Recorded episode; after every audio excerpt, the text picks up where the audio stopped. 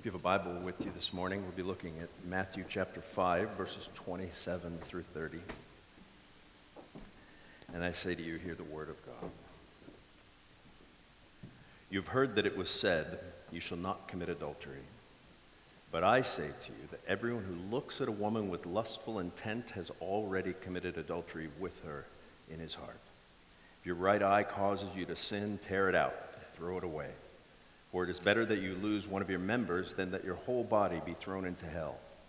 If your right hand causes you to sin, cut it off and throw it away. For it is better for you to lose one of your members than that your whole body go into hell. This is the word of the Lord. Let's pray. Father, I pray this morning that you would uh, come and open the eyes of the blind and the ears of the deaf. Pray that you would um, give wisdom in this sensitive topic. I pray that you be in my head and in my thinking and in my heart and in my understanding and in my mouth and in my speaking. In Jesus' name we pray these things. Amen. Amen. So in, interestingly enough, like just so you know how, how the, the inner workings of church, um, I made the preaching schedule a long time ago, right? We were about six months ahead on the preaching schedule. And just sort of randomly, Samuel gets put in there every about third week or so. And when I did that, and I put him in there randomly, and I looked at this preaching schedule, and Samuel's name was beside lust. And I was so happy. So I'm like, whew, dodged a bullet there. I didn't want to preach on it. And then something happened with the schedule, and I got it back. It was like a hot potato. And then something else happened with the schedule, and I gave it back to him. I was so happy. And then last week, I got a call. I was asked to, and, and I'd appreciate prayer for this. I'm flying to Charlotte on Tuesday to defend my uh, doctoral thesis, and I had to preach this week instead. So, on one hand, they said, You get to come and defend your thesis, you'll be finished. And I was like, Oh, I have to talk about lust. So, with all of that said, I'll open this morning with the best, the, the question, which I, we've asked almost every week What is the purpose of the Sermon on the Mount? If you remember the purpose of the Sermon on the Mount, which we've said every week in one way or the other, the purpose of the Sermon on the Mount is Jesus really teaching us how to live our best life, what our best life looks like. In other words, assuming that we if you're a follower of Jesus, he says, now that you've decided to follow me, here's what your best life looks like as a follower of, of Christ. And so this morning, we're going to talk about, I hope, um, what does your best life look like sexually. Okay? Now, on one hand, you think, really, we're going to talk about that in, in church? You know, it, seems like maybe, the, you know, couldn't we do it some other way? And the fact is, is on one hand, when you, you think about the issue of sex when, and, and you think about Christians, there's generally two stereotypes that go around, right? That on one hand, Christians are sort of either repressed and judgmental when it comes to issues of sex and gender and all these kinds of things, or they're just flat out like hypocrites. They say one thing and they do another. But the fact is, when you look at the Bible, the Bible has an incredibly high view of sex. In fact, if you think about, about it, the Bible begins with a naked man singing a song to a naked woman, right? I mean, it's big, that's huge. The Bible has a whole book devoted to sex called the Song of Songs. In fact, the English translators of the Song of Songs sort of chickened out in a I, did I? It seems like it went out. Uh, now, because it's actually much more erotic than it comes across in the English. And the, the book was written to teach Hebrew boys how to, to be good husbands, sexually speaking, and how Hebrew girls how to be good wives, sexually speaking. So there's a whole book devoted to it. And so the question is um, what are we going to be talking about today? How, how are we going to deal with it today? At the end of the day, Jesus has a high view of sex.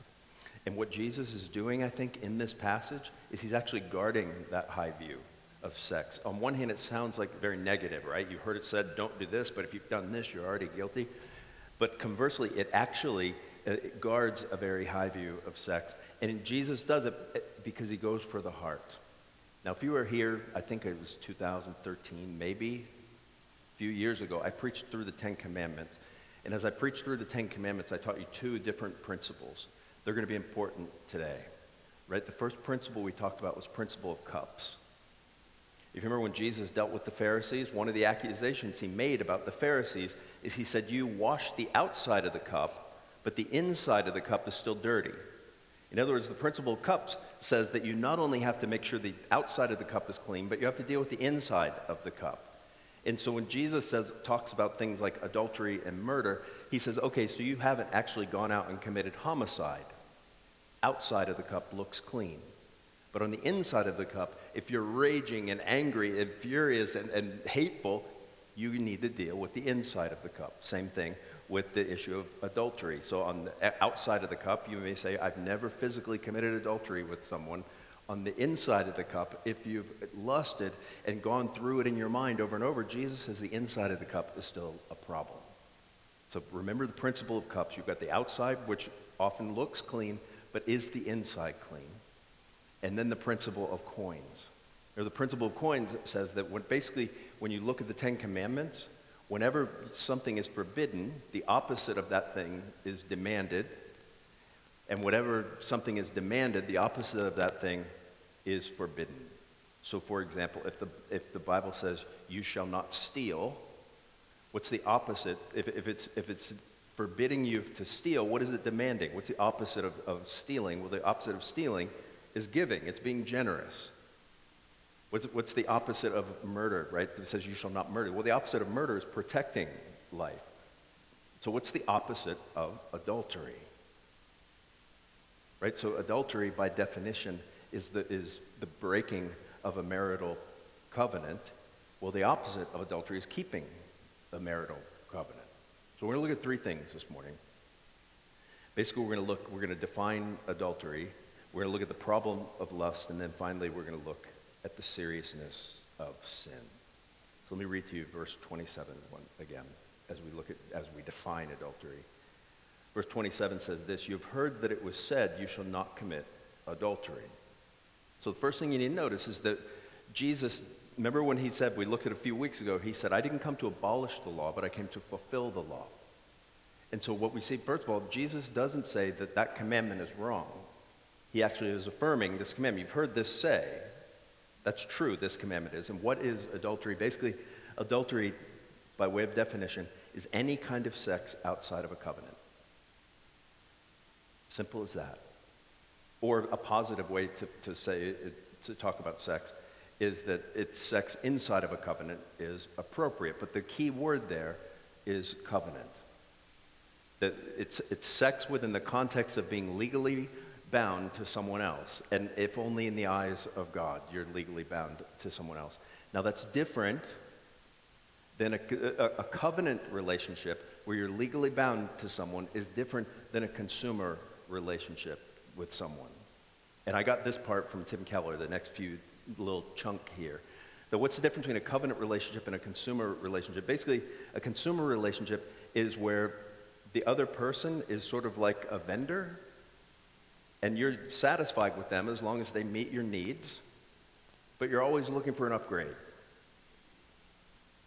Okay, so, so a consumer relationship is where you're in a relationship with somebody and maybe you're having sex with somebody, and it's, it's okay as long as they're meeting your needs. And as soon as they don't meet your needs, you look for an upgrade. So that's a consumer thing. A consumer relationship means you're always looking to have your own needs met.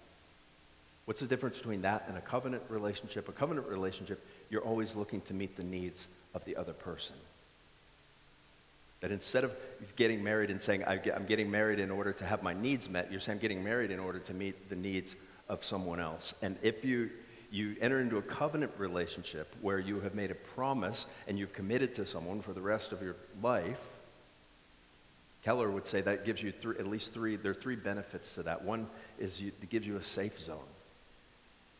That finally you're, you're actually in a relationship where you can be naked and you don't have to worry about someone leaving you because you, you are not meeting the standard. In fact, they've married you because they want to serve you.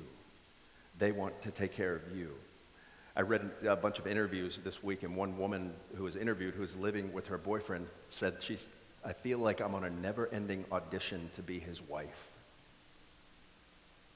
That she always wondered if, at some point he was going to say, Yeah, this isn't working out, and leave.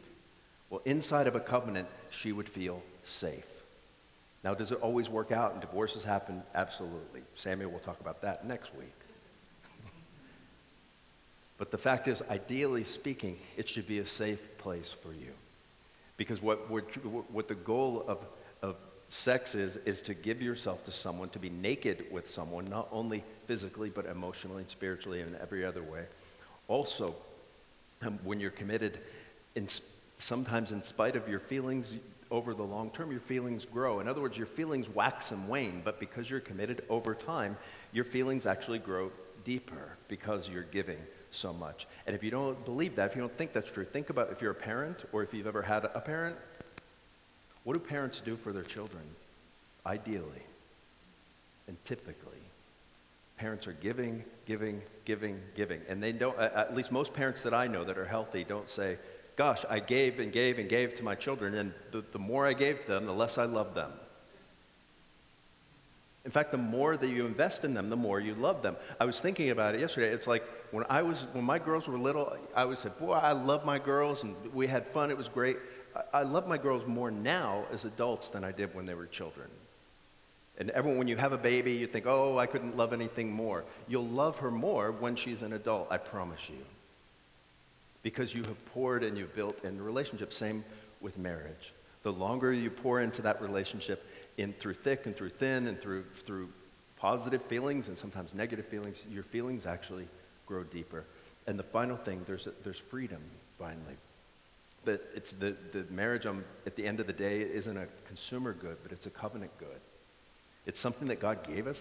Think about this for a second. We as Protestants don't think that marriage is a sacrament but it's awfully close. In other words, what happens during sex between a man and a woman who are married is that a covenant renewal ceremony is happening every time that they have sex. Every time that they are united, they are basically saying, I'm giving you to myself not only uh, physically, but I'm giving you myself emotionally and spiritually in every other way. The, the relationship that we had is actually being renewed. How important is that? I mean, at the end of the day, sex is unbelievably important if you are married, right? If you're married, the goal, of course, is to be more bound to the other person, and God gave sex as a part of that. One of the most important, it's a TED talk, and it's not even a Christian. But if you're, you're interested in how important it is physically and biologically to be connected to uh, the other person, there's a uh, TED talk called The Sex Starved Marriage where a psychiatrist just talks about how if a couple is married and they are never uh, they never come together physically they just grow and grow apart because god built us so that we have hormones and everything else that connect us and we need to be connected and be renewing the covenant ceremony it's supposed to be a sign of what you do with your whole life. And now the question the, the issue always comes up of what about living together? And you know couples who live together is that wrong? You know at the end of the day i could say yes right? I could, I could be a good pastor and say don't do that.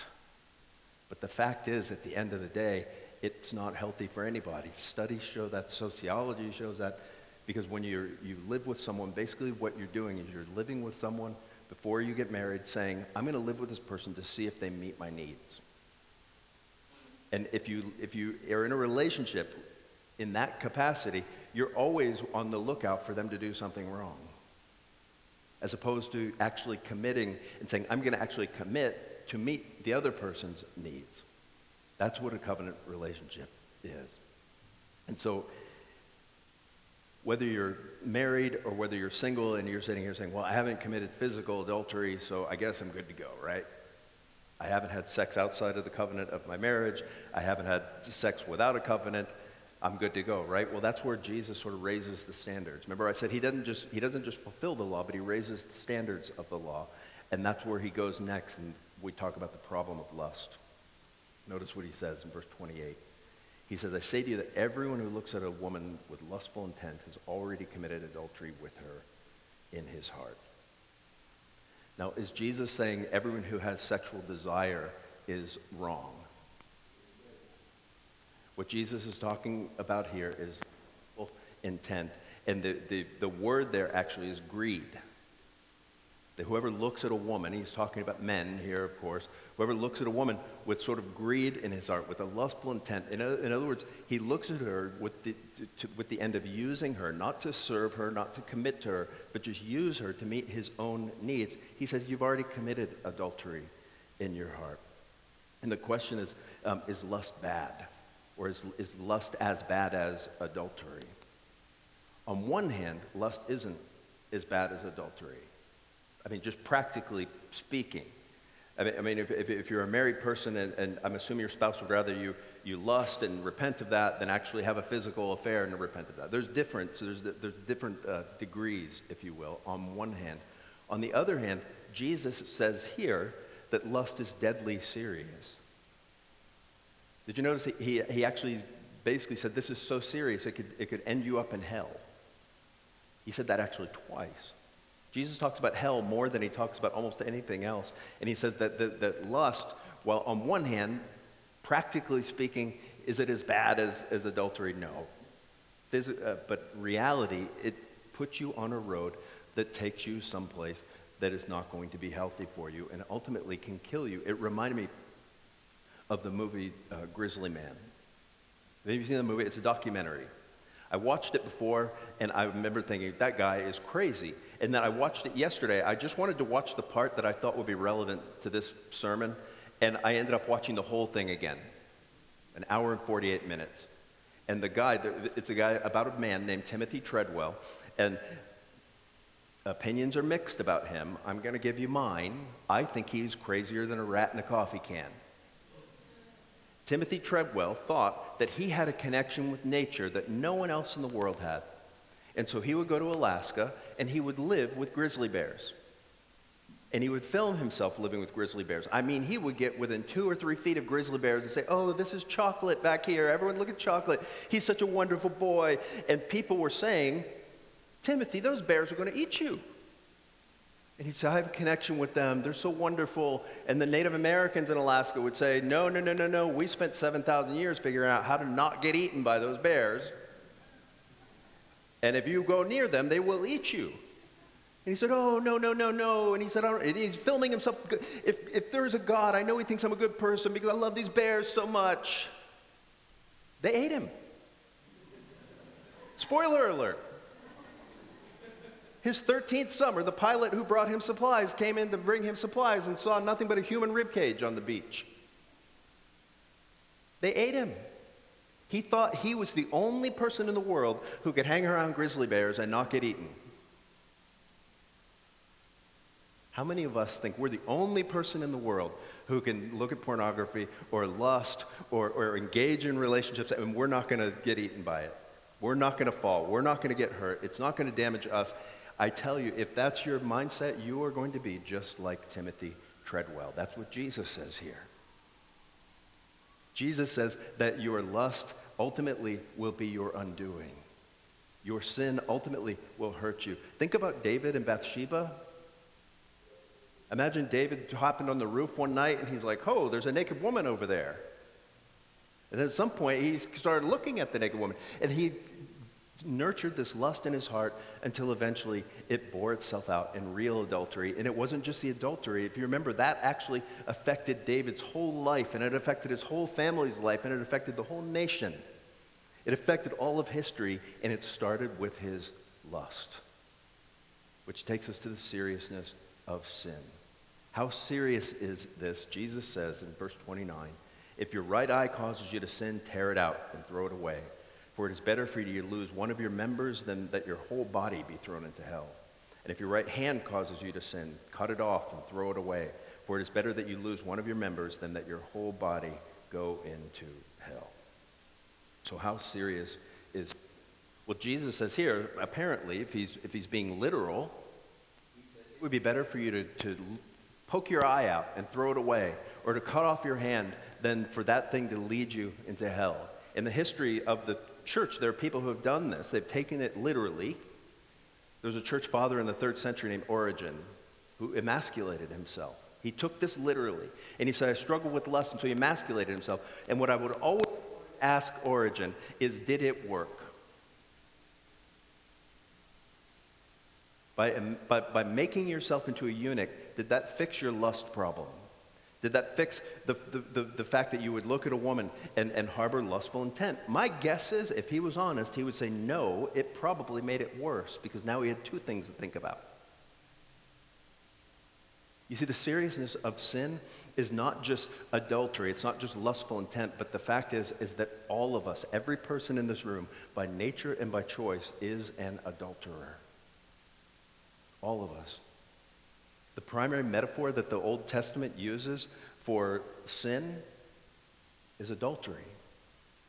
That when God thinks about our sin against him, he thinks about it in terms of spiritual adultery. Let me read to you a passage from uh, Ezekiel chapter 16, verse 30. He's talking about Israel and the fact that she has chased after other gods and she has chased after other things and her sins.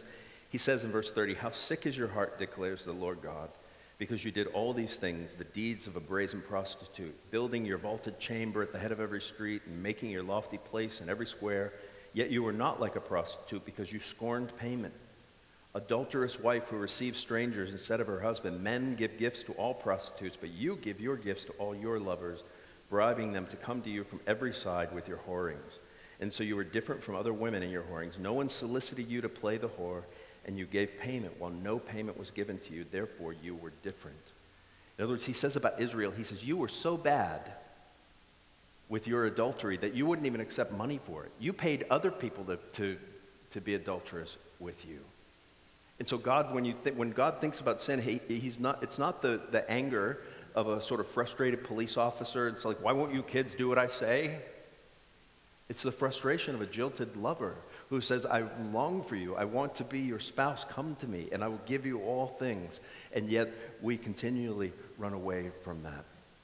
And so, what's the bad news there? The, the, the bad news is that we're all adulterers. The good news is this, is that God sent Christ to be the spouse who would never fail us or forsake us. That God, God, through the prophets, called us to be his spouse, and yet he sent us his son. And the fact is that Jesus was actually cut off for us. That Jesus, our husband, who came not just to, to be our husband, he came, but Ephesians 5 says he came to actually make us pure. He came to make us the bride that, that he needs and he would want. And the question is I thought I'd close with this for, for the, the, sort of people in the crowd who, who think, you know, Tommy, I'm so sexually broken, or if you knew what I've done over the course of my life, you, would, you wouldn't, you know, be so flippant. You wouldn't say that, oh, Jesus can heal that, or Jesus came and died for that, or Jesus, uh, you, you, know, became my husband. And if that's who you are, if you're out there thinking and you, you have some sort of guilt that re- is residual, and you say, I've done things sexually in my life that I'm ashamed of, that I'm worried about, then I would simply point you to the book of Hosea. If you're wondering if God could love you in spite of what you've done, look at the book of Hosea. Let me, let me close with this. Look, notice in the book of Hosea, if you're not familiar with the story, it starts by God telling Hosea, he says in chapter 1, verse 2, when the Lord first spoke through Hosea, the Lord said to Hosea, Go take you to yourself a wife of whoredom and have children of whoredom, for the, the land commits great whoredom or adultery by forsaking her Lord. So he went and took Gomer, the daughter of Diblaim, and she conceived and bore him a son. In other words, God often told the prophets, he made the prophets, your life is going to, to be an example to Israel of my relationship with them. And so what I want you to do, Hosea, is I want you to go and I want you to marry an adulterous wife. I want you to marry someone who I can tell you out of the gate is going to cheat on you. And she, he does. He goes and marries this woman named Gomer and she bears him children, and the children are named, the first child is named No Mercy, and the second child is named Not My People. And it's pretty grim because she leaves Hosea again and cheats on him. She leaves Hosea a third time. And after three times of, of having to deal with an adulterous wife, God says this about Israel he says, I will betroth you to me forever. I will betroth you to me in righteousness and in justice and in steadfast love and mercy. I will betroth you to me in faithfulness, and you shall know the Lord. And that day I will, declares the Lord. I will answer the heavens, and they shall answer the earth, and the earth shall answer the grain and the wine and the toil, and all shall answer, I will sow her for myself in the land. I will have mercy on no mercy, and I will say to not my people, You are my people, and he shall say, You are my God. And if you're Hosea, you're wondering, how are you going to His life is an object lesson for Israel. His wife has left him three times. Israel is also adulterous, and Hosea's got to be thinking, God, how are you going to do these things? How are you going to redeem Israel? How are you going to love them and make them a, a be a great husband to them and be compassionate to them and change their name and all these things. And God basically says in chapter 3 here's how, Hosea. The Lord said to me, Go again, love a woman who is loved by another man and is an adulteress. Even as the Lord loves the children of Israel, though they turn to other gods and love raisin cakes, so I bought her for 15 shekels of silver and a homer and a lethech of barley. And I said to her, You must dwell as mine for many days. You shall not play the whore and belong to another man. So I also be to you. In other words, God says to Hosea, Hosea, go back again. Pursue her again. In, in the midst of her adultery. By this time, by the way, Gomer had gotten to a place where she wasn't just an adulterous wife anymore. She had basically sold herself out. She was on the auction block, naked. Imagine you're the husband of a wife who has been such an adulterous woman that she is now naked on an auction block with men bidding for her, and God comes back and says, No, you go for her. You, husband, go pursue her and pay the price for her. And I could just imagine Hosea saying, God, why do I have to do this? And the answer back in the rest of the book of Hosea is this because that's what I, that's what I do for you. Pursue the adulterous woman because Hosea, that's what I do for you. That God came, he didn't just pay 15 shekels, he paid his very son so that all you and I, adulterous people that we are, might be redeemed and rejoined to our spouse Jesus. Think about that. Let me pray. Father, I pray this morning as we consider this hard topic um, that you would grant us peace, you would grant us repentance, rest. In Christ's name we pray these things. Amen and amen.